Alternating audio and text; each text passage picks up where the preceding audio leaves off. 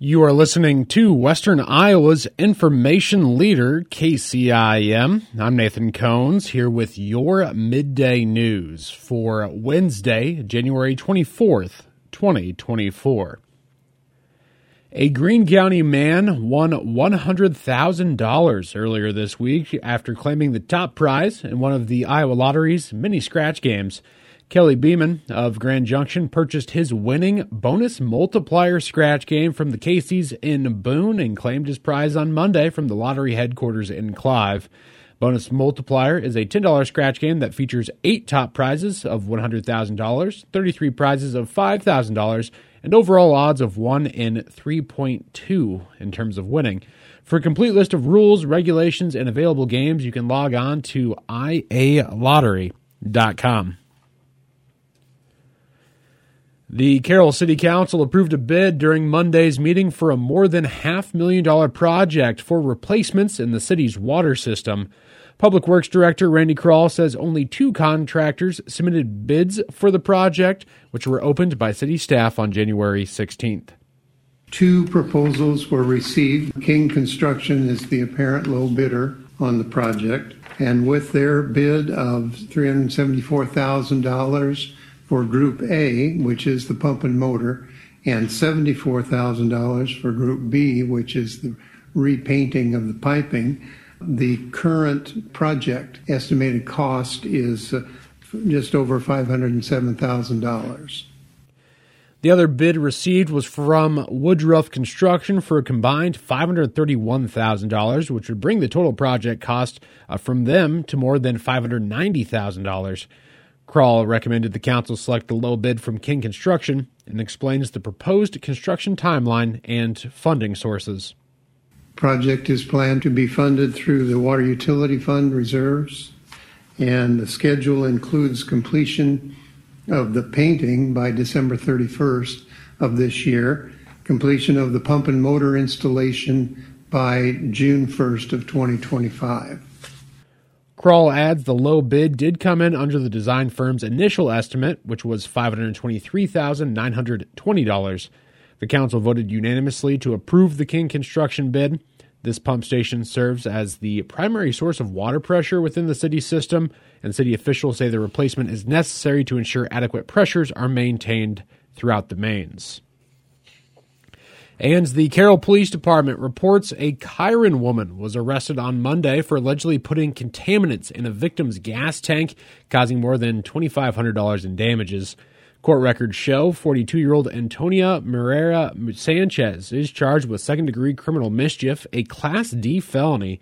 An investigation by the Carroll Police Department found Sanchez poured a substance into the victim's gas tank at approximately 5:45 a.m. on December 31st in the 300 block of East 18th Street.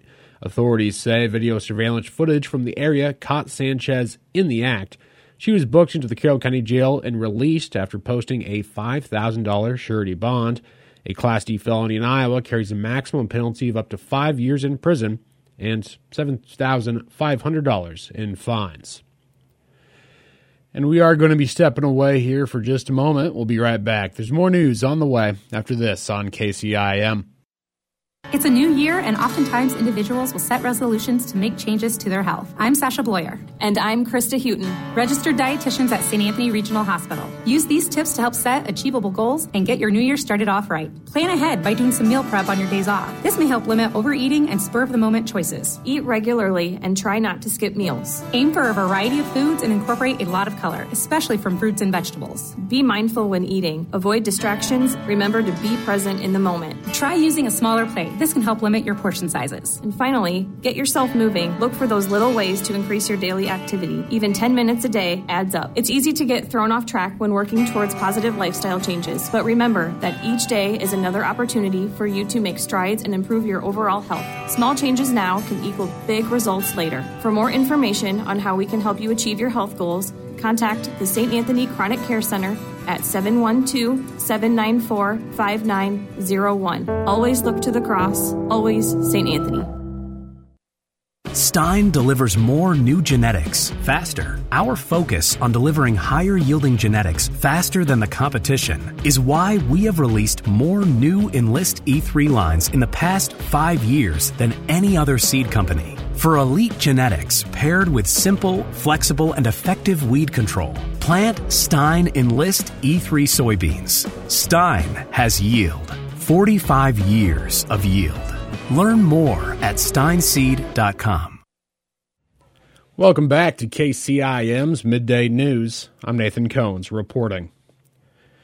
Dupaco Community Credit Union has been named as one of the best places to work by Employ Humanity, a leadership development and culture design company. The member owned financial cooperative secured its place among the top 20 employers acknowledged nationwide by Employ Humanity. This designation is awarded to organizations showcasing commitment to the well being of their employees, industry, and communities. Employee Humanity emphasizes servant leadership, workplace culture, and positive contributions to humanity as its selection criteria. President and CEO of Dupaco, Joe Hearn, says as a member owned cooperative, Dupaco's mission is to help members build a life worth loving. We have a team of passionate, engaged employees who, with heart and smart, take their role of serving members and one another seriously. Their connection with other members and the communities we serve helps us achieve our vision of a brighter community for all. This marks Dupaco's third consecutive year of recognition from Employee Humanity, having been named the best place to work in 2023 and receiving the Excellence Award in 2022. Dupaco currently employs nearly 700 individuals and serves members across Iowa, Northwest Illinois, and Southwest Wisconsin. Of course, has that branch right here in Carroll. Looking elsewhere, Loring Hospital in Sac City received a direct loan from the USDA to assist with the construction of a hospital addition. Loring Hospital was one of five loans selected by the USDA to promote and support public works infrastructure. CEO Matt Johnson says Loring is excited to hopefully be breaking ground in the spring for the expanded medical arts building to be able to offer the Sac City and surrounding communities the commitment to quality care. Our reinvestment to keeping healthcare local. That's why I work where I work in, in the rural space, keeping access where it needs to be, and that's at the local area. That tells the community that we're not going anywhere and that we're reinvesting in it, high quality, the project will build an additional 9,400 square feet of space to be utilized for a primary care clinic, renovations and expansions to the emergency room, department, pharmacy, and laboratory, along with a consultation center and specialty clinic pods for an infusion center, therapy, cardiac and pulmonary rehabilitation services, and more. Johnson says the hospital addition will support the community in more ways than just providing direct health care. We're also expanding a portion to allow for some conference rooms, and that will be open to the public as well. So that creates another opportunity for local events to be held here at the hospital and continue to market ourselves and what we do for the community. Two other local communities have received USDA grants to aid in projects. Greene County Development Corporation received a $95,000 grant to assist with training and planning assistance to, develop, to develop Nueva Vida in Greene County, a resource to, resource to build local workforce and promote a multicultural community. This project will push for economic development and create six jobs for the area. The city of Exira will receive a nearly $29,000 grant to replace the roof on the city's fire station. By providing reliable roof, important emergency service vehicles and equipment will be protected and assist the volunteer fire department serve the safety needs of rural Audubon County. And with tax season almost upon us, the Iowa Department of Natural Resources wants to remind taxpayers of the opportunity to donate to the Fish and Wildlife Fund through their state tax forms. Commonly referred to as the chickadee checkoff, the donations from Iowa's taxpayers have declined from previous years, totaling a little under 147,000 this year. That's an $8,000 decrease from the prior year. The number of donors has also declined by 50% over the last two decades, and only about 0.4% of Iowa taxpayers make any donations to the program.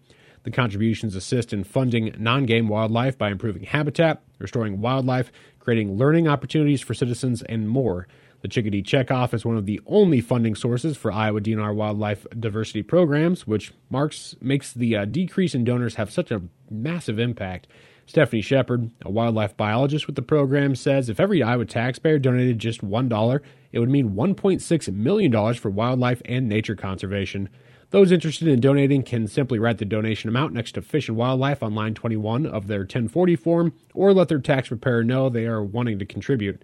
New this year, in case donors miss writing their donation on the tax form, donations can be made online, and the link is included with this story at 1380kcim.com. And that is going to be wrapping up your news. I'm Nathan Cones reporting.